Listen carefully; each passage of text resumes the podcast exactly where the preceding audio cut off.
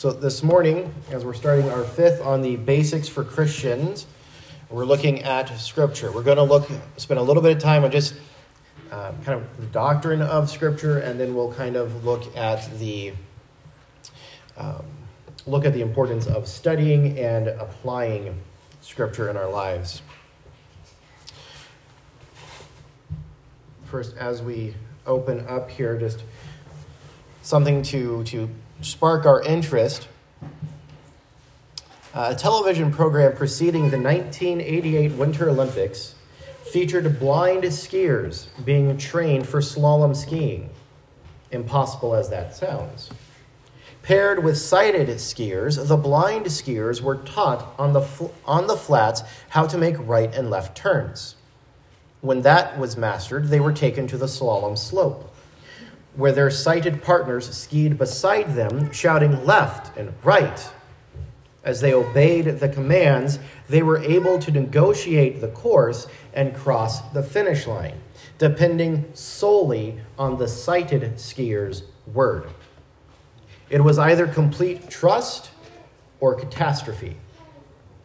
What a vivid picture of the Christian life. In this world, we are in reality blind about what course to take, and we rely solely on the word of the only one who is truly sighted, God Himself. His word gives us the direction we need to finish the course. So, over the last few weeks, we've been looking at basics, important items for the, for the Christian. We started with salvation, we looked at baptism and communion. We looked at church membership. But vital to the Christian life is Scripture. So, the big idea we have here today is that the Bible is God's inspired word. It is sufficient as our guide for life, and we should read and obey it. The Bible is God's inspired word. It is sufficient as our guide for our life, and we should read and obey it. So, on your outline there, the first point was going to be inspiration. And we're going to start by looking at 2 Peter chapter 1 verses 20 and 21. Now, I'm not going to spend a whole lot of time going through inspiration. I'm going to hit uh, some major items here. But, we're, but we but we see Scripture as the inspired Word of God. Now, 2 Peter 1 20 and 21 are uh, uh, important passages in understanding the inspiration of Scripture. We read these words, uh, we read here, For if, one, in the right chapter. Here we go. Knowing that first, that no prophecy of Scripture is of any private interpretation. For prophecy never came by the will of man, but holy men of God spoke as they were moved by the Holy Spirit. That no prophecy of Scripture is in any private interpretation. For prophecy never came by the will of man, but holy men of God spoke as they were moved by the Holy Spirit. Yes, humans penned the God, penned Scripture, penned the penned the Bible, put pen to ink, ink uh, and and pen to paper, but is God's word, and it wasn't their own writing or imagination. They were moved by the Holy Spirit. They were led by the Holy Spirit. Now, we refer to the word as being inspired. We gather this from another important passage in, come, in discussing the Bible, 2 Timothy 3.16, where Paul writes to Timothy, he says, All scripture is breathed out by God and profitable for teaching, for reproof, for correction, and for the training in righteousness. Now, I read a, a, a uh, uh, current, com- uh, uh more updated translation where it reads out is breathed out. King James and New King James is going to read inspired. The word, this is the only time in the New Testament it's used, but breathed out is the more literal translation. It is the idea that God literally breathed the word into existence. So, inspired is that the Bible is inspired, the word is inspired because God breathed out the word. But as we saw, as we see and have evidence, he used people to write it. Second Peter tells us that men were moved. We, an important distinction here that we need to understand it wasn't the men that were inspired to write. They were led by the Holy Spirit. They were moved. We've mentioned this before. That word moved there in 2 Peter 21, 121 is there, or as they were carried along, sorry, not moved, they were carried along. That idea is of a wind driving a ship, pushing a ship. It's the same word used uh, back in Acts 27 with the ship that Paul is on that is getting pushed off course because of the storm.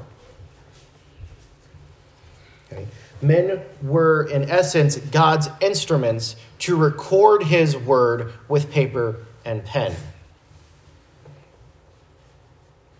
Now, if you were with us uh, a few Wednesday nights ago when we kind of did similar study here, I'm borrowing an illustration from here, from there. Now, their illustration is primarily with a trombone, but I think this applies to any brass or woodwind instrument. Think of it this way when a musician plays a trombone, he blows air through it. The trombone or the instrument affects the sound, making it different, making a trombone different sounding than a trumpet or tuba or clarinet or flute, right? The trombone or the instrument isn't credited with creating the music. The talent and creativity belongs to the musician. The music is essentially his.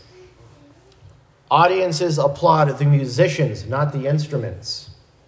The musician breathes through his instrument to create his music. And in a similar fashion, God breathed through holy men who wrote the word. They were his instruments by which he used to accomplish his purpose.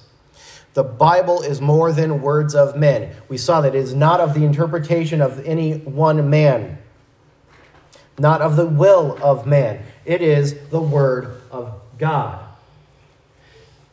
Humans, the, the, the men who penned it, were instruments that God used. Now, this doesn't mean that He took control of them and they were just robots writing. They wrote with their own personality, with their own style, with their own purposes. We see this in Scripture. Matthew writes different than Mark, Peter and Paul write different. Luke writes different.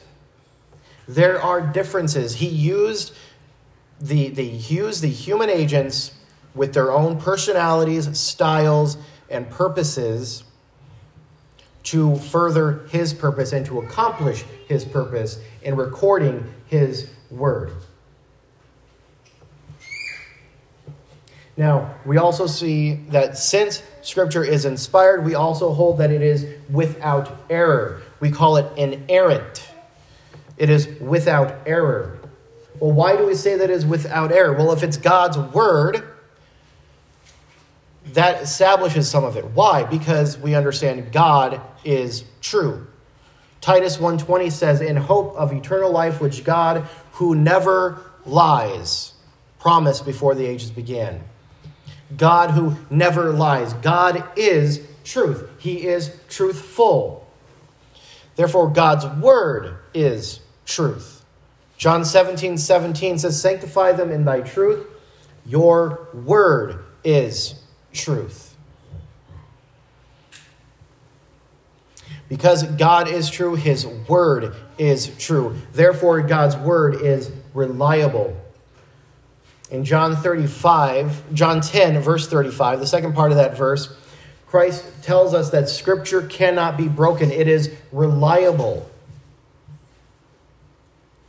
And further from that, we even find in Matthew chapter 5, verse 18, where Christ speaking again, he tells us that Scripture is, all of Scripture is important and it will be fulfilled. Matthew 5, 18, For assuredly I say to you, Till heaven and earth pass away, one jot or one tittle will by no means pass from the law till all is fulfilled. The slightest pen stroke is important. It's like saying the it's it's important the details of the word are important. It's like saying the we're making sure all the I's are dotted and the T's are crossed, right? You leave off, you don't cross a T, it looks like an L, right? That cha- that'll change a word. It'll either be a known, it'll be a nonsense word, or it'll be a completely different word. what Christ was saying here, he was teaching that all the important aspects of the of Bible he was teaching on the important aspects of Bible's inspiration, what we see as what we call the verbal and plenary inspiration. The verbal inspiration, this means that the very words that are recorded are inspired. God, that they were God breathed. This is the verbal inspiration. The very words in Scripture are inspired by God, breathed out by God. But we also see there that all of the Bible, the entirety of the Bible, is inspired or God breathed. This is plenary inspiration or full inspiration. Peter refers to uh, Paul's writings in a way that, that indicates that he sees it as Scripture. Paul and Luke both refer back to Old Testament passages. Paul might even be in, in, in 1 Timothy, may even be referring back to Luke's gospel. Or at the very least, Luke and Paul are, are quoting the same passage. Because in Luke, Luke records Jesus quoting this passage which Paul then quotes as Jesus saying, quoting the passage. So Scripture is showing that Scripture is inspired. So we understand, we, we need to understand that, that the Bible is not just some um, ancient documents that men over years have put together and have, have kind of cobbled together that what, is that what we have? No scripture is inspired and god has worked in such a way that we have good accurate translations of the original writings that we have. When you hold up your bible you have the word of god in your hand so the word of god is inspired the bible is inspired it comes from god himself Secondly, we see that Scripture is sufficient. Sufficient. I'm going to start in 2 Timothy 3 here. Scripture is sufficient. 2 Timothy 3 16 and 17. I referenced one of these verses earlier. We read, All Scripture is given by inspiration of God and is profitable for doctrine, for reproof, for correction, for instruction in righteousness, that the man of God may be complete thoroughly equipped for every good work. 2 Timothy 3:16 tells us that the Bible is not only is it inspired, that it's God breathed, but that it is profitable. Well, how is it profitable? Paul actually lists four ways right there in the verse of how scripture is profitable to us. He says, we see it, it's profitable to us for teaching. The Bible teaches us what is right. Now, some will argue, yeah, but you say this isn't right, but the Bible talks about it. We need to understand that not everything the Bible describes, the Bible prescribes. Just because the Bible describes something, talks about something, doesn't mean it's showing it in a good light.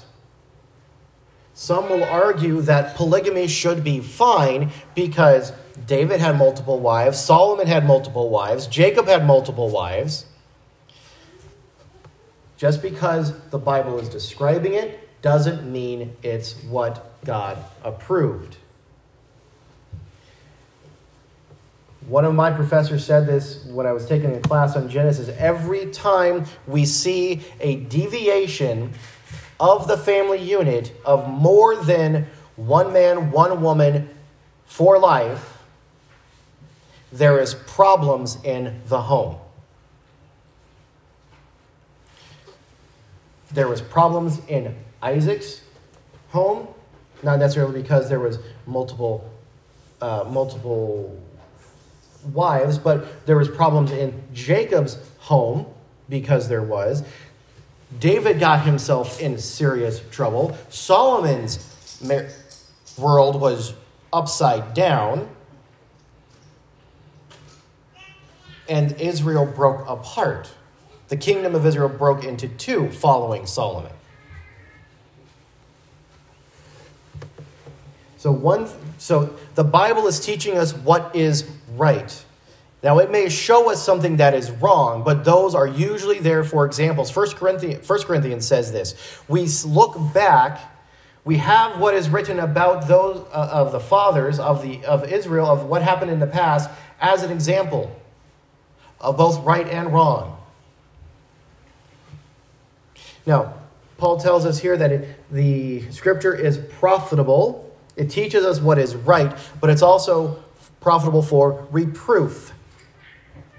The Bible exposes our sin and our sinfulness. Reproof is, is, is profitable for us in what isn't right. We're doing something wrong. It exposes our sin and our sinfulness. It's a reproof, it's a rebuke. It's saying, hey, this is wrong. But we follow up with it is profitable for correction. This is how to get right. Here's what's right you're doing something over here. This is how you get back. The Bible sets us right through correction. It's also profitable for training. Okay, here's what's right. You've done something wrong. Here's how you get back. And now it's training. How do you stay here? How do you stay right? It, the Bible trains us and brings us to spiritual maturity.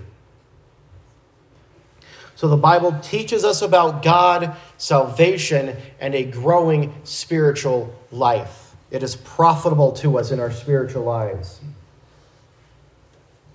First, it teaches us to know God, to know Christ. We need to go to Scripture. We know God and we know Christ in a in a very personal way through Scripture first.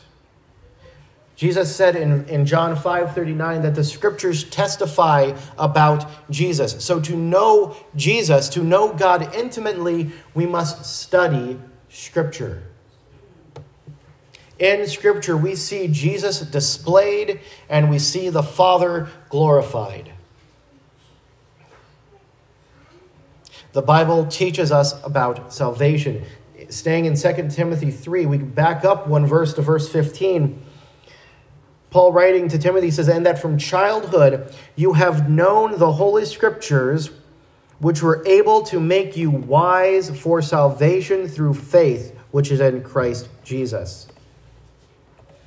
Scripture teaches us about salvation. It gives us knowledge or wisdom concerning salvation by Jesus Christ through faith on Him.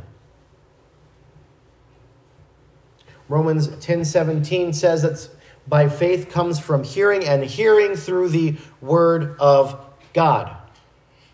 It teaches us. We don't learn about faith on Christ without scripture. It is hearing God's word that the Holy Spirit uses to bring someone to saving faith, that we come into salvation and that we get our lives right with God. So the Bible teaches us about God, it teaches us about salvation. The Bible helps us to grow spiritually and to live godly lives. It helps us to grow spiritually and to live godly lives. Believers need the word as much as we need food for our bodies. 1 Peter 2 2 tells us to long for the word like the to long for the pure milk of the word, like a newborn. Most of us are parents here. How often do new, newborns feed? All the time. now, do babies only have milk? No, if they are growing properly, if they're going to grow properly, they need to come off of milk and onto solid food. Right? That's natural. That's what's important.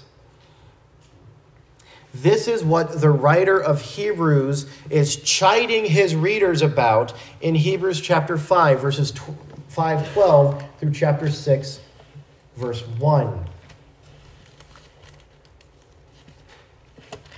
I'm going to read these here. Hebrews, beginning in verse 12. For though by this time you ought to be teachers, you need someone to teach you again the first principles of the oracles of God. And you have come to need milk and not solid food. For everyone who partakes only of milk is unskilled in the word of righteousness, for he is a babe. But solid food belongs to those who are of full age, that is, those who by reason of use have their senses exercised to discern both good and evil. Therefore, leaving the discussion of the elementary principles of Christ, let us go on to perfection, not laying again the foundation of repentance from dead works and of faith toward God he is the writer is getting after these readers for being for not being more mature in scripture that are still sitting on the basic basic principles. Essentially we even we see this still today. All i need is jesus. Jesus is my savior. That, that's all i need. No. You need church you need to understand further doctrines. You need to study the word to further understand and to grow. It was kind of trying to figure out how to put this quote in. I think it'll work here.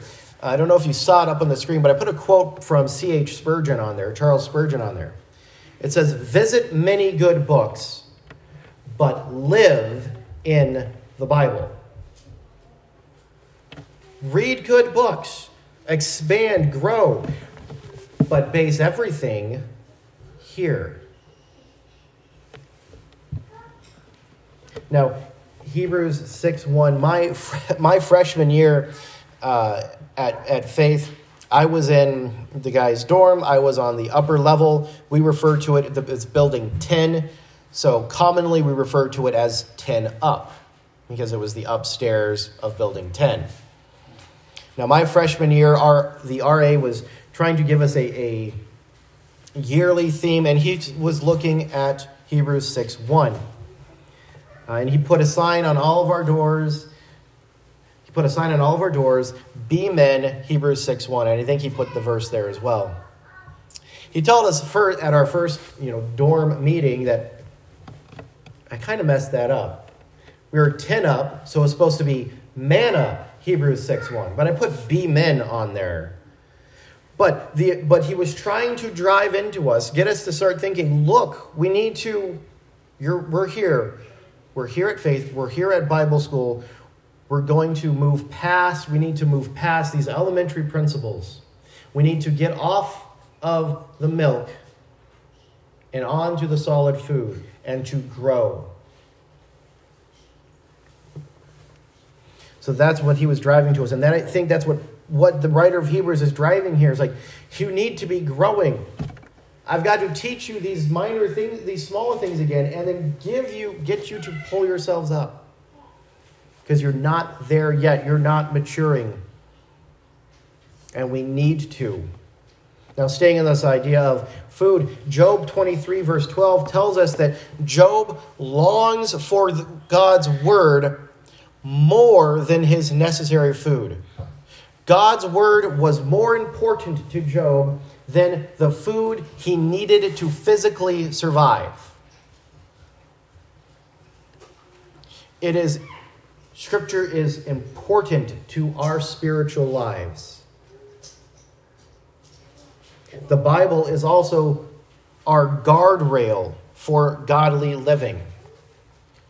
Psalm 119, verse 9 asks how a young man can keep his way, his life, pure.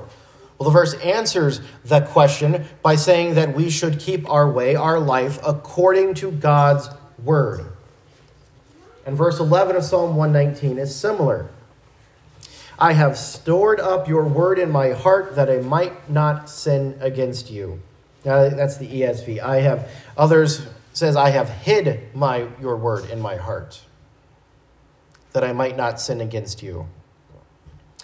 The importance of God's word in our lives helps us to understand what God wants us to do, how to live a godly life. It is our guardrail to in honoring God and living a godly life.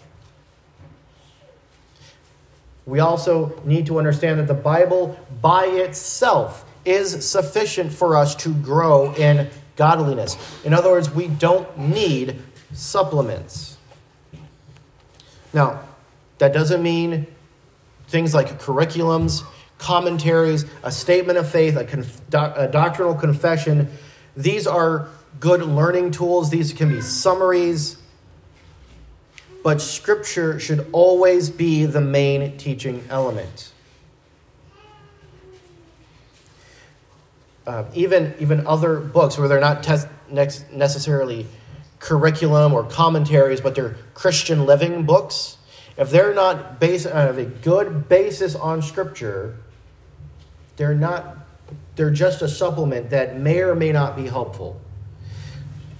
Scripture has to be the main teaching element. Scripture is sufficient to help us to grow in godliness. Curriculum and commentaries help guide us a little bit in understanding, but they are still opinions. Statements of faith, doctrinal confessions are summaries and ways to help us uh, tell to, to establish what we believe. It isn't what we believe, it's just a summary of belief. Scripture is our main teaching element. 2 Peter 1, verses 3 and 4 reads His divine power has granted to us all things that pertain to life and godliness through the knowledge of Him who called us to His own glory by excellence, by which He has granted to us His precious and very great promises so that through them you may become partakers of the divine nature, having escaped from the corruption that is in the world because of sinful desire. We see in these verses that God has given us everything pertaining to life and godliness. But we also see that Scripture gives us true knowledge of God's, of His precious and magnificent promises. We find these things in Scripture. Scripture has everything that we need pertaining to life and godliness, and it gives us the true knowledge of God and His precious promises. Now we referenced 2 Timothy 3:16 and 17 earlier. Now these talk about the inspiration of scripture, but we also see there that scripture is profitable and we've run through some of those. But it we also see in these verses that Scripture is useful and able to bring us to spiritual maturity and to prepare us to serve, to prepare us for ministry. That's why the, in the following verses of, of 2 Timothy chapter 4, verses 1 and 2, Paul charges Timothy to preach the word. So all scripture is inspired by God, it is profitable, it will help equip you to to minister, to serve. Therefore, preach the word. But not just preach the word. We are to preach it, to use the word to reprove, to rebuke, to exhort. Why? Because if we continue down in verses 3 and 4, we see that when we see that people will turn from sound doctrine good teaching based on Scripture and seek teachers of desires and myths. It is Scripture and what is called a high view of Scripture that keeps us on the right path as we follow Christ with godly lives, with our lives. Some view Scripture and say part of it is inspired. Some say that only what Jesus said is important. Or some of these elements that Paul wrote are just his opinion or specific to cultural items. That doesn't wash. All scripture is given by inspiration. God used these men to write his word. How can we determine what is and isn't scripture and when when Paul is writing something that is completely of his own own opinion or when he is writing the word of God?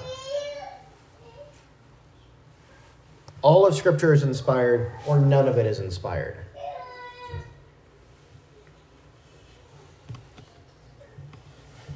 Our last section here is application. Is application. Uh, we're going to be back, we're going to be in the Old Testament here, Joshua chapter 1. Joshua chapter 1.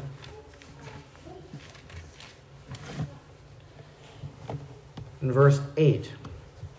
Now, since Scripture is the inspired Word of God, and we know that we need Scripture in our lives, let's make it practical. How do we study the Bible to apply it to our lives? Well, in a very basic way, we see three steps here in this verse. Joshua chapter 1, verse 8. The, this book of the law shall not depart from your mouth, but you shall meditate in it day and night, and that you may observe to do according to all that is written in it for then you will make your way prosperous, and then you will have good success. The first step in understanding and studying Scripture is to read it. The first part of Joshua 1 8 here, God tells Joshua, This book of the law shall not depart from your mouth. Well, first, what is this book of the law?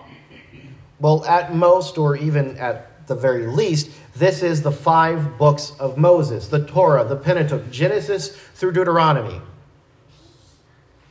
God is telling Joshua that he needs to keep the law, his word, in his own mouth. He needs to be familiar with it. He needs to be familiar, so familiar with it, that he needs to read it. He needs to know it. He needs to be reading it all the time. And Deuteronomy 6, verses 6 to 9, has something similar. We read there, And these words that I command you today shall be on your heart. You shall teach them diligently to your children, and you shall talk of them when you sit in your house, and when you walk by the way, and when you lie down, and when you rise. You shall bind them as a sign on your hand, and they shall be as frontlets between your eyes. You shall write them as the doorposts of your house and on your gates. Now, these verses are often used in parent and family dedications, showing the importance of the parents teaching their children God's word. But it also shows us that the believers should place themselves under God's word and its influence all the time. We should always be under the Word of God's influence. It should always play a part in our lives. Not as a good luck charm or as a talisman, but as a guide and a way that we can we can find God's will for us. 1 Corinthians 2 14 to 16 tell us that in some ways it's not easy to understand Scripture, especially for an unbeliever. Not that they can't understand the words, but they don't understand the spiritual importance because the, lo- the spiritual importance is lost on them because these things are spiritually discerned the believer because they we have the indwelling of the holy spirit we are, who, who aids us in understanding the importance of scripture. He gives us instruction and understanding through the word. He opens our eyes to see this. And i think this is part of what uh, 1 corinthians 2 verse 16 means when it says that we have the mind of christ. He gives us instruction, He gives us understanding to know the Word. Now, the, this aid the Holy Spirit gives believers to properly understand Scripture is known as illumination. The Spirit illuminates, sheds light on what is written in Scripture so that we can understand it. The second step that we see in Joshua 1 8 is to think about Scripture. The second part of, of Joshua 1 8 here says, But you shall meditate on it day and night. Now, meditating on Scripture is not about clearing your mind. It's not about emptying your mind and, and having no thoughts go through it. It's actually the opposite. Meditating on Scripture is not seeking a higher mental or spiritual level, it is thinking about Scripture. The word translated meditate in this verse literally means to moan, growl, mutter. It's used in a number of ways in the Old Testament, but here it is used in the idea of one being in deep thought and muttering to himself under his breath.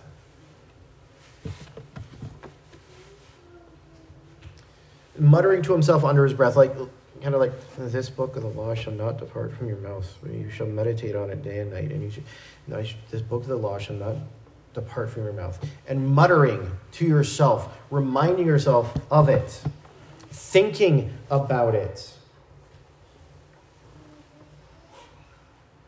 We keep we're to keep going over what we read or have studied to better understand it. It makes it personal to us. We are investing in understanding what Scripture is saying and how it would apply to our lives. And included in this meditation is memorization. Now, I referenced Psalm 119, verse 11 earlier, and I read it in the ESV. I want to read it to you in the New American Standard. Many of us have this memorized, right? Thy word have I hid in my heart that I might not sin against you or sin against thee. Well, the New American Standard has it translated this way Your word I have treasured in my heart that I might not sin against you. It's not just about hiding it in our heart, or as the ESV translated, stored, but treasured. We treasure it in our heart. We, we study it so much that we, that we memorize it, that it's a treasure in our hearts and in our minds. Why? So we know how to live and not sin against the Lord.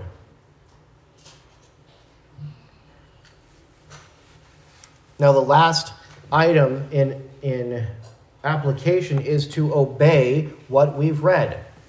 The third section of uh, Joshua 1 8, so that you may be careful to do according to all that is written in it. This is the most difficult and challenging of the steps, but it is the most important. We have to obey, to apply to our lives what we have read. Reading the Bible is important, but reading without doing, without application in our lives, makes it a pointless exercise. Sound familiar? Does it sound like James 1 22 to 25? James 1 22 and 20 to 25. But be doers of the word and not hearers only, deceiving yourselves. For if anyone is a hearer of the word and not a doer, he is like a man who looks intently at his natural face in a mirror. For he looks at himself and goes away and at once forgets what he was like. But the one who looks into the perfect law, the law of liberty, and perseveres, being no hearer who forgets, but a doer who acts, he will be blessed in his doing. What makes application so hard is that it requires change. It demands change. We have to change from our sinful behavior to a lifestyle that is honoring and pleasing to the Lord. and but we should want to do it. I don't have this uh, thinking about it. I, I should mention this. It shouldn't be a have to. We shouldn't understand this as a have to, because then it's a matter of am I doing enough? We should read it and understand oh, God wants me to live this way. I want to please God because God has, because He has saved me. Okay, I want, to, oh Lord, this is going to be hard. I need your help to change. We should do it because we want to please God. We want to live a godly life, not because we feel that we have to. As we make these changes in our lives, stopping the sin through the power of the Spirit, we progress and grow in spirituality. The process end goal is to be more like Christ. 2 Corinthians 3:18. And we all with unveiled face beholding the glory of the Lord are being transformed into the same image from one degree of glory to another. For this comes from the Lord who is the Spirit. The process of spiritual growth, spiritual maturity is that we will be more Christ like. We will we we we will show Christ through our own lives. Whenever we read the Bible, we need to try and find what needs to be changed in our life so that we can be pleasing to the Lord. Psalm 119, verse 18, is a verse that we can pray every time we sit down to study the Bible. It reads, Open my eyes that I may behold the wondrous things out of your law. Charles Spurgeon, in his lectures to my students, said, Texts will often refuse to reveal their treasures till you open them with the key of prayer.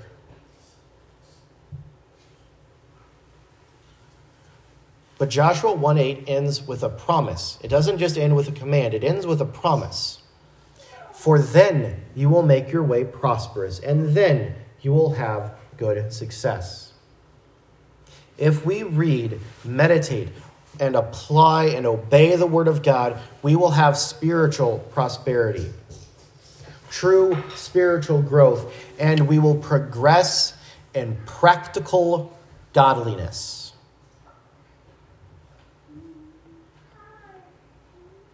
Our life in Christ can be compared to an aqueduct. The stone waterway, waterways that brought water from nearby mountains into parched cities in Italy and Spain. And there are still used, some are still used in some countries today. The objective foundation of our spiritual lives, the Word of God, is like a huge stone aqueduct itself. The subjective elements, our daily experience of Christ, is like the fresh water flowing through it. Some Christians neglect the word and seek only the subjective experience. But without the solid word of God to contain and channel that experience, the experience itself drains away into error and is lost. Other Christians boast well engineered aqueducts based on extensive knowledge of the Bible, but they are bone dry. They bring no refreshment. Strong spiritual lives require both a strong knowledge of the Word of God and an intimate daily relationship with Christ.